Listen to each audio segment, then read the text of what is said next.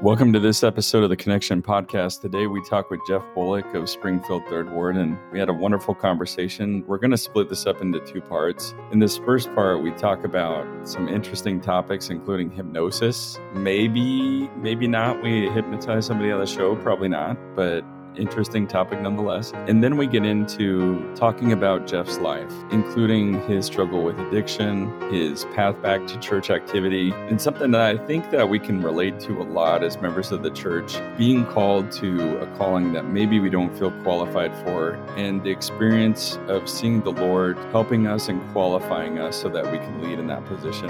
Love the conversation. Thank you everybody for joining, and we'll be back for part two. Welcome to Connection Podcast. I'm Jason Keister, the show's producer, and we've got a guest with us today from Springfield Third Ward. That's Jeff Bullock. Welcome, Jeff. Thank you.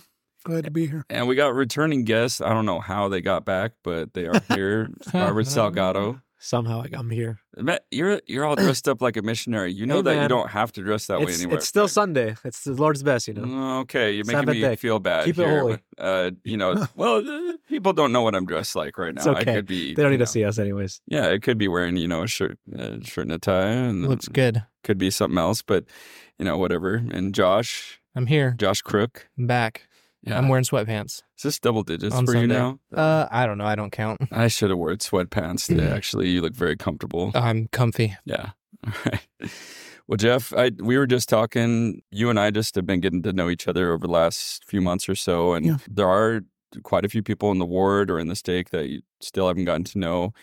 We start most episodes off going through this hypothetical scenario where you're in a new ward. I asked you to speak. I haven't done that to you yet, by the way. So you know, you're I'm welcome. not new in the ward. yeah, yeah, I've lived in the ward long well. long yeah. So we're going hypothetical here, though. We're we're saying hypothetically, You- you're in a were new what? ward. Thirteen when I Yeah. started teaching. Yeah. Yeah. Sounds about right. We ask you to speak and and you introduce yourself and go. Well, shoot. Uh, grew up confused. My great great grandfather was Thomas Bullock. He was a scribe for Brigham Young and for Joseph Smith. But his son ran with Butch Cassidy and the Sundance Kid. So Hmm. explains why I'm so confused. Grew up in a, a small town in Alpine in Utah. Uh, there was only 500 people on a small farm. Played a lot of sports. Wasn't a good student. Had a crazy life. I guess we'll get into that a little bit. But uh, yeah, that's about me. I'm So, what kind of sports did you get into in everything, school? Everything. I've played football since I was nine, baseball since I was six, basketball since I was nine. Ran track. I love to run. now I walk with a cane. I was also on the swim team. I was a diver. So, Oh man, you aren't kidding for real. That is well, a I was a bad No, student. so- I wasn't going to college by my education. So, tried to get in through sports, and then I hurt my knee. Kind of destroyed that career. Hmm. Yeah, that'll work. Especially you know years ago, uh, it wasn't Yeah. as much that you could do. Well, th- Yeah. I went to the orthopedic surgeon. He says we make a 13 inch incision, and if we find it, we fix it. I said, wait a minute, if? if yeah, And he said, yeah, nothing's guaranteed. I says, no thanks. yep. So I finished the year in football. I played basketball, diving, baseball on a bad knee. You And play what- any, you play any golf? I do. I did when I could Mm. walk better. I'd probably fall down if I swung a club. Oh, now. really? So you're playing to the judge here. That's great. Yeah, I like it. well, I wanted to ask because I knew you play, so Yeah, Are you gonna try to? st- Are you gonna try to start playing, Robert? I could. I could definitely start something up. Yeah. So No, golf's, I need a golf's teacher, though. amazing. Golf is amazing. I love golf. Yeah. Josh is like, no, It's, Nah. it's like soccer for life. it's bro. like the Anything but golf for life. Do you follow any sports now, Jeff? Oh yeah, yeah. I follow the Ducks and the Utes, of course. Let's go. The- there you go. Uh, two two very uh, cool teams there. Yeah. yeah. Uh, the Blazers. Uh, I like uh, the Warriors. Follow football. I like Kansas City. Okay. Hey, well, we, cool. we got another big Super game Bowl. coming up in a week. Yeah. Yeah. Well, two of my favorite teams. I like San Francisco too. Oh, really? Well, I was just out of high school when Steve Young went to San Francisco, so I was a big really fan cool. back then. Yeah. Oh, Josh is coughing because I, I poisoned I his have to water. edit that out. Goodness. Yeah. Was, was it because I said Utah? no, No. love, love Utah. Yeah. I'm drinking out of a Ducks cup right now. That's probably why. Oh, is oh. that Oh. why? Oh, Says the guy that doesn't follow football. So right. Yeah, totally. we're good. Do you ever antagonize BYU fans? Oh, all the time. Yeah. Oh, I had a I had a friend who had season tickets to Utah, and he couldn't go to the BYU game, which was at LaVell Edwards Stadium. So he gave me his tickets. So me and my son we put on our Utah Yeah. jerseys, no, that's right. put our coats on, and went right sat down at our seats and looked around, and I'm in a sea of blue. so I took my jacket off and went, "Here we go." But it was like the first year that they really didn't have a passing attack. And Utah was up by 17. I looked at the guy next to me. I said, The funny thing about this is you guys have to pass and you can't do it. Nice. did that did that ever get you into trouble or? oh, always. My whole, fam- my whole family went to BYU. So I was a black sheep. So I was a Utah fan. Well, you're in good company here, so that's good. Yep. Um, yeah, we we may occasionally antagonize BYU on this podcast, but I have no problem with that. So cool. That's what sports is all about, right? Yeah. Controversy. yeah, exactly, exactly. Mm. So, uh, tell us a bit about your family too. Immediate or my Uh, immediate family, extended family, whatever. I know your extended family. We got interesting stories there too. But, Oh boy, a whole bunch of them. Uh, my immediate family, my son, he lives with me. He's divorced. His three kids are in Arizona. Uh, with my retirement, I bought a duplex. I live in half, and my daughter bought the other half. And the bad thing is, when I got divorced, my wife moved in with her, so she's right next door. Mm. So that's quite interesting. We're better friends now than we were when we were. Some, I mean, sometimes it happens that way. It is. Yeah. It is. It, it was weird. We wanted to kill each other for about 28 years. It was good for about the first 12, 13, but then uh, went south in a hurry, and I stayed for the kids. And we kind of stayed together to for the family. We got two great kids. Daughter's got a great family. Got a grandson that's high functioning uh, autism. Her husband's a really good man, really good man. But that's about it. What kind of work did you do throughout the years? Oh man, I started in restaurants when I was 15, managed them. Uh, me and my brother opened restaurants for some people that had money. Open a restaurant, we'd go in and build a menu, train the staff, and work it until they got up on their feet. And then I got tired of that and went to work for the phone company. Worked there for 35 years and uh, didn't like my boss. We won't get into that but we had a few words. He ended up firing me. Uh, so I took my retirement and left. Then I got a phone call from a buddy. So now I'm contracting back to the phone company as a NESC engineer. Let's get into some stuff here. So we have some pretty cool topics that we wanted to dive into, but we want to start with something kind of fun. I want to start that way. Robert, you got I think you have at least one fun question to ask Jeff about. Oh yeah. Yeah. No, definitely. So uh, it's we know that you were a hypnotist for a little bit, I think, or maybe you still are. Still I'm not am. sure. Still are. Awesome. Are we being hypnotized right now? We we could be. yeah. Maybe You, you don't know. I don't know why I'm here, honestly, but Be yeah. careful. I'm good. That's awesome. Well, I I know you've been a hypnotist since I've been 13, and I've always wondered that since I've known you. So I need to know how did you get into that? Well, the first thing was I wasn't the best of kids. I was a brat. And uh, after I cleaned up, I read that hypnosis is the best way to quit smoking. Oh, okay. Plus, I could play with my brother's mind and all kinds of things. But I became a hypnotist to help people quit smoking, drug addictions, all that kind of stuff. Help uh, athletes, help them get in the zone, uh, people with self confidence. It's actually quite a good science that people still think is voodoo. It's super interesting. Yeah, I just I'm jumping in for a second here, but I was just listening to a podcast for my continuing education for work, and most people know I'm a family doctor, but I mean, I mean it's there. Like uh, doing hypnosis for somebody who's trying to quit smoking or do other behavior change, it's pretty equivalent to medication. Sometimes it can be superior, which is super neat. You just have to find somebody that's taken the time to be trained in it. Yeah. Well, your subconscious mind controls everything. And once your subconscious mind accepts something as fact, it immediately brings it out. So as soon as your client accepts themselves as a non smoker, they're done. Hmm. I've had people sit in my chair for one session they're done smoking. They smoked for 30 years, never picked up another cigarette. I've had other people that came for two, three weeks that just didn't have what it took to quit. But subconscious mind is amazing. So where do you get trained to do that? I went to Utah School of Hypnosis. Cool. Is it its own school or is it a course you take out of college? It's its own school. It's its own school. yeah. Hmm. They got one in Portland. I think there's one in Salem too. How long do you go for that? It's not long at all. I went on the weekends for about six weekends, eight weekends. Okay. Yeah. Saturdays and Sunday. Nice. But I went all the way through basic hypnosis to stage hypnosis and advanced hypnosis. So, Do you get like a fancy certificate? oh, yeah. Yeah. National Guild of Hypnosis. National Oh, Guild. of- guild. I want to be a part of a like- guild, man. that sounds good. Yeah, you It's- had me at that. It's like, yeah. It's all certified. It's all up and up on the level. And they, uh, they do pretty good things. So, awesome. That's pretty cool. Yeah, super neat. I wrote down something actually mm-hmm. while while you were talking.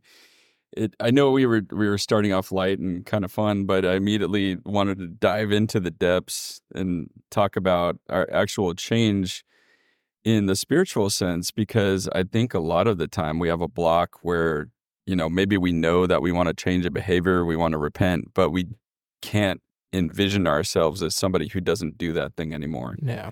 And I just I it was just a thought. I was I was thinking just like you hypnotizing somebody trying to quit smoking is accepting myself as somebody who doesn't do blank thing anymore. well, I teach self hypnosis. So you can actually take yourself into a trance and do a mantra to your subconscious mind until it accepts it as truth. So whatever you want to bring about, you can do that. Yeah. Wow. That would be the most fun self reliance course you could do. Self hypnosis. Ooh. Yeah. Cool. So that's it's not like in the movies. Like you're not Oh, no. like okay. So so just for everybody else, because you're not just like you know swinging a a, a ring You in front of can, somebody's that finger, works. right? Okay. So That how works. like go through like what hypnosis like how a session Yeah, like how you that goes. Yeah, without hypnotizing Yeah. us, There's- obviously. All hypnosis is self hypnosis. okay. Uh, you hypnotize yourself. I know the path.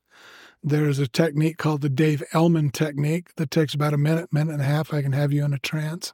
You won't do anything that you wouldn't normally do right. because your subconscious mind houses your morals and your will to exist.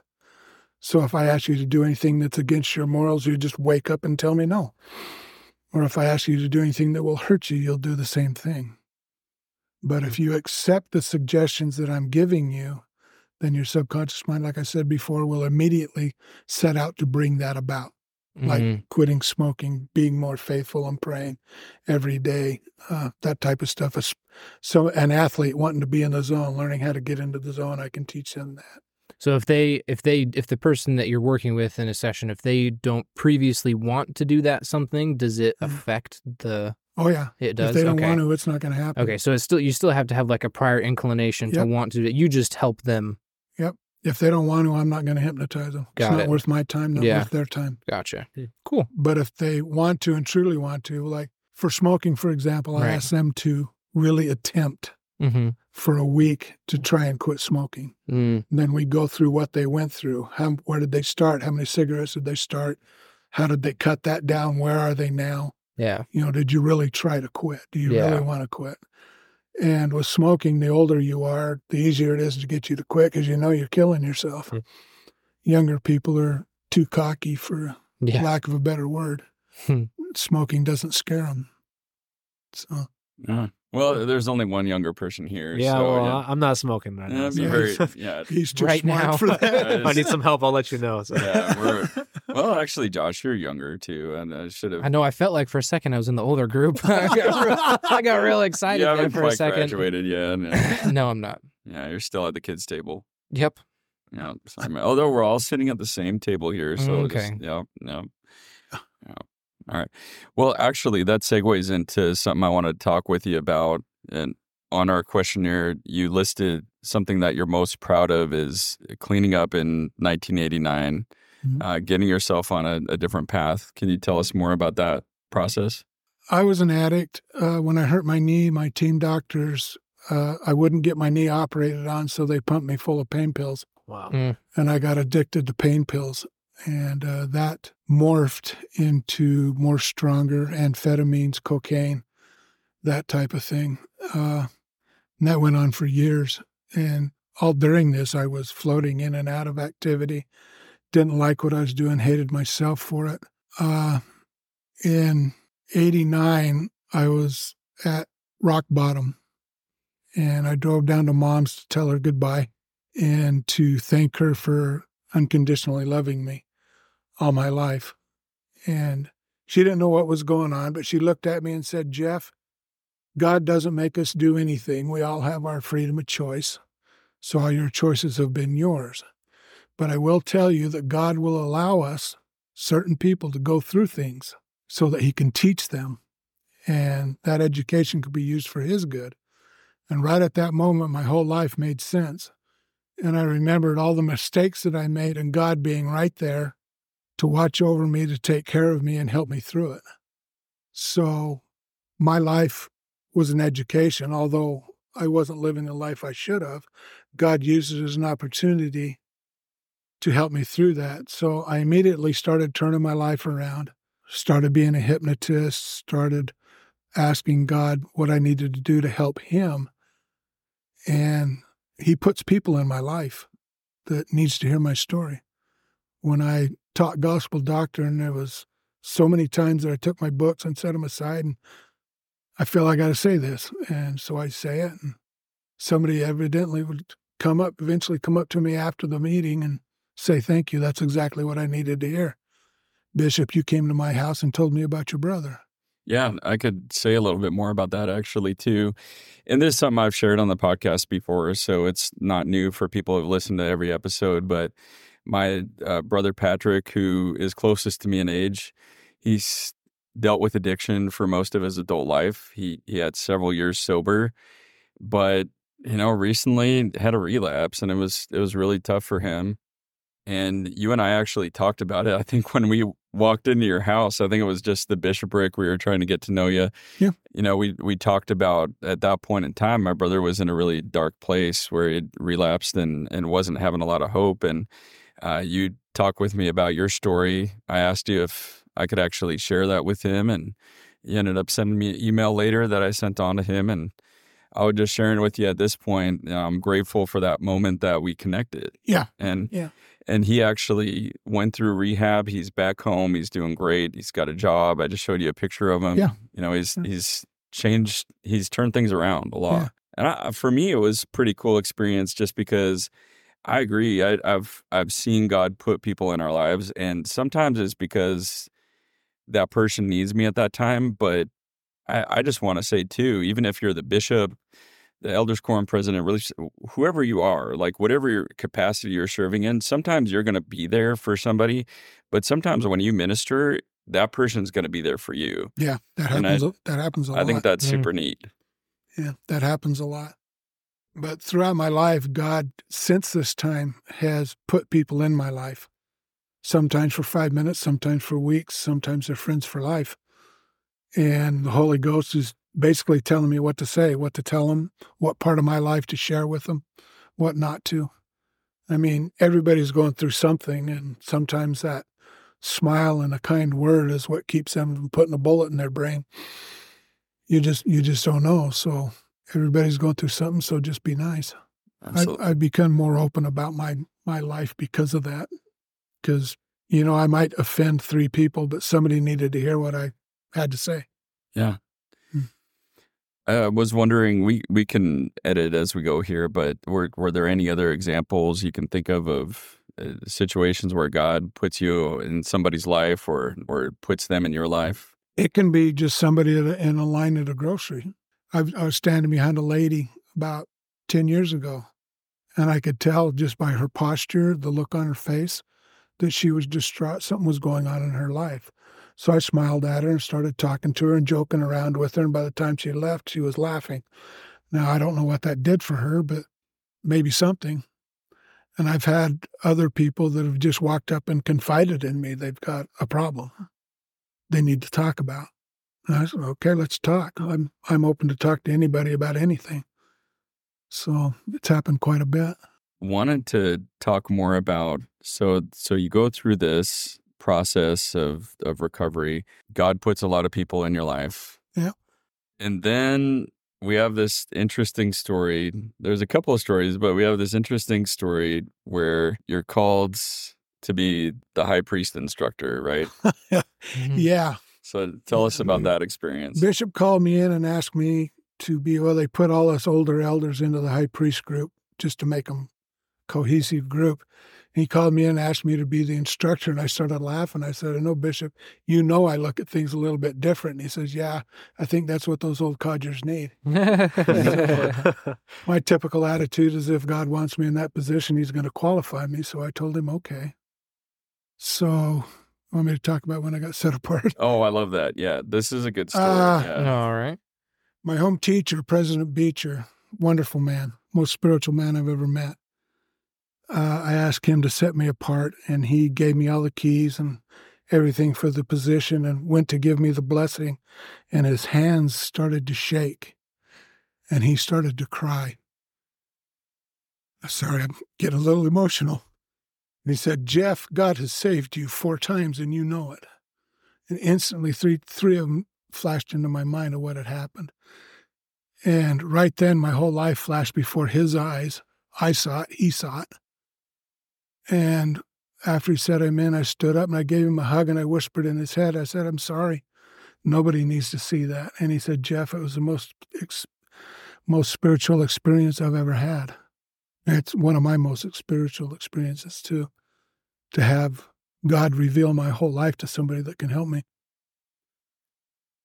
But that was that was a special time. Yeah.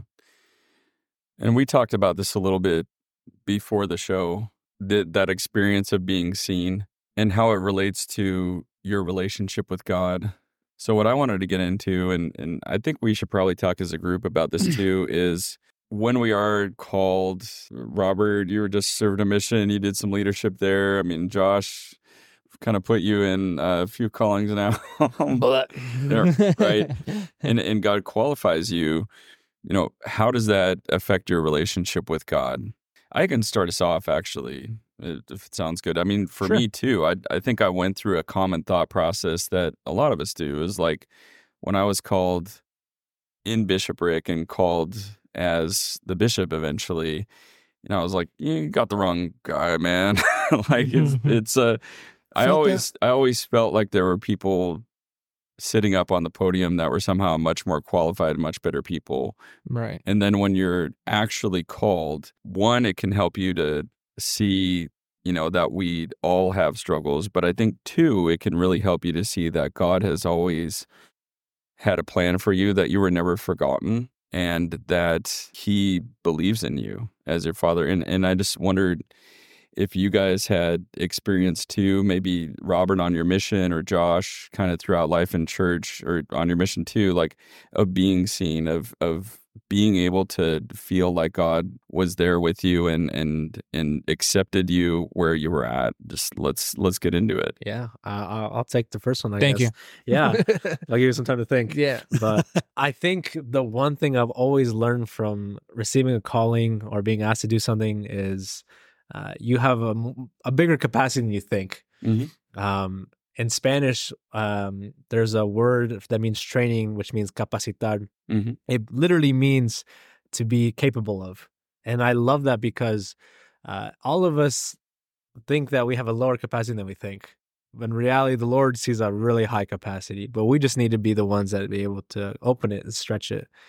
And so, anytime uh, I was asked, uh, I was asked to give a, uh, I would ask to give a calling. Uh, I can think of the first one I was ever given as a young, as a sorry, deacons quorum president, and I, I still remember being in the in the bishop's office and just absolutely just like so confused, like you have it wrong. Like the guy's out in the in the in the hallway. It's not me. Like trust me, you don't know what you're doing. I'm gonna ruin the deacon's quorum. But I'm so glad that I, I took on that calling because only as a 12 year old, like it just kind of helped me learn how to like I guess lead, kind of how to help other guys, just kind of see where it's all really at. And then when it came to my mission, it, it kind of changed the whole narrative because I was really the one in charge. Really, I was the one that kind of had to come up with the ideas. I was the one that really had to take charge. And so knowing that there, knowing that I I may not have known what I was doing at that time, the Lord was with me through the whole process. And so that's what I love about kind of when the Lord gives us our agency to use it for the benefit of the kingdom.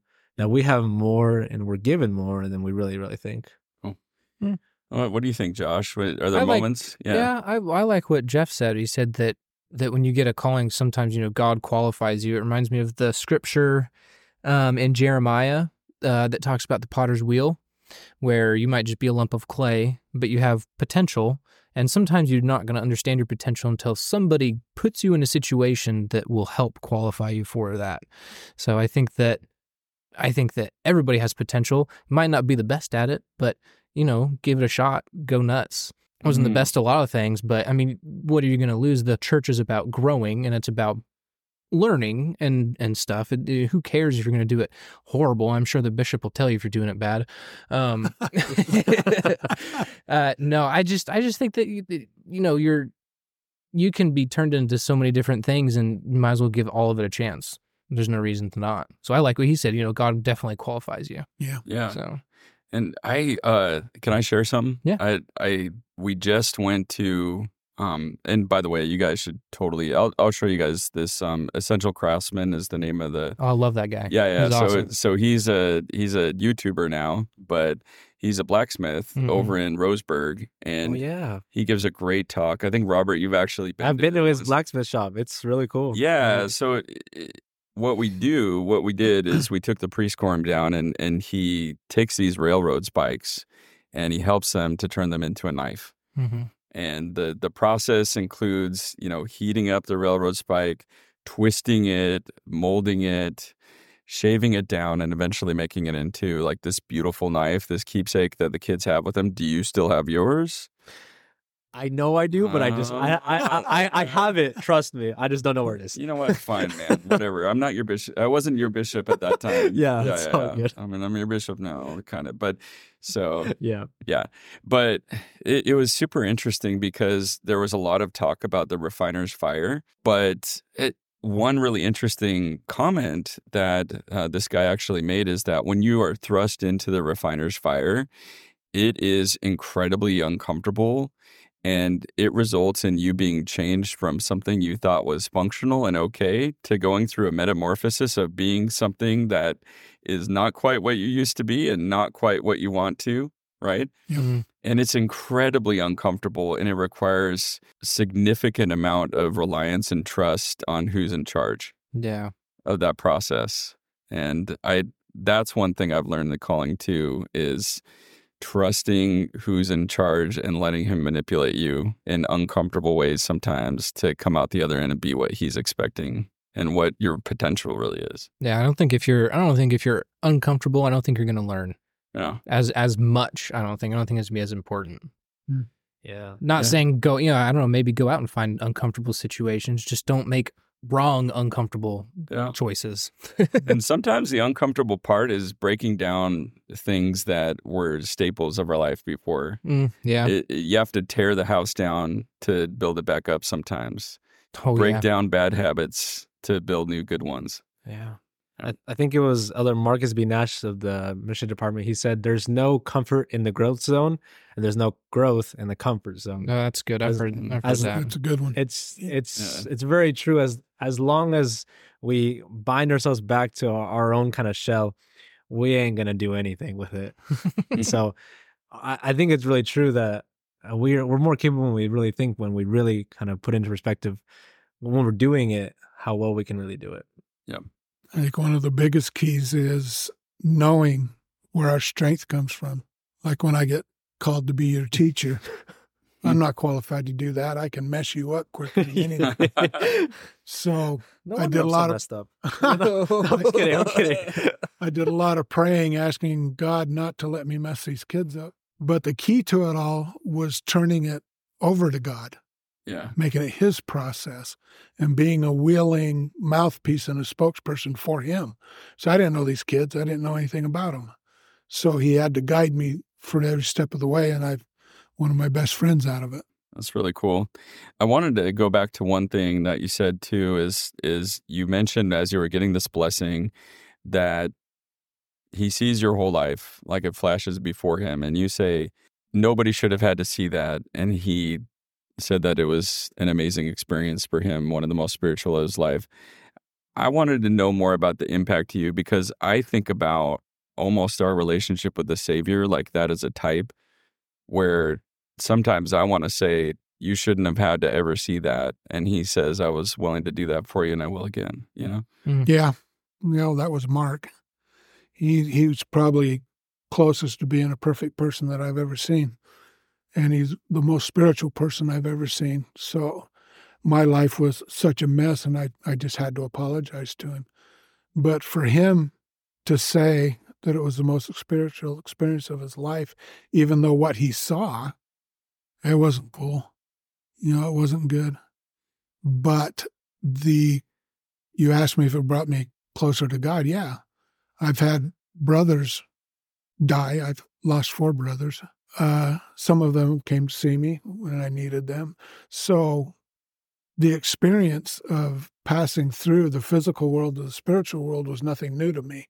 It's happened to me before, but to have it happen in a blessing like this was like God was telling Mark that you need to see this to help him and and he did and we became so close after that it wasn't even funny but uh yeah it was it was crazy Wow. Mm. That's awesome. And I, I will just say as as a bishop too, and and I won't get into details or specifics of it, but I I think it's important for people to know that that can happen like in a blessing and and the other thing too that has that hasn't happened to me before but what has happened is i've seen who people can become and Yeah. I, i've seen a vision of that and that is a really neat experience to be a Yeah. part of is is laying hands on somebody and and seeing how god sees them and seeing the next steps in their life but just a reminder that we're not in control we're we're we're not pulling the strings well we shouldn't be if, if we are if we are some if we're pulling the strings something's wrong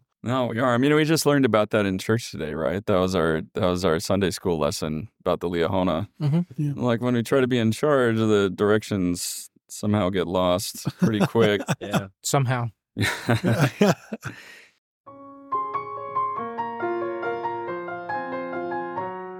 we hope you join us for part two of this podcast.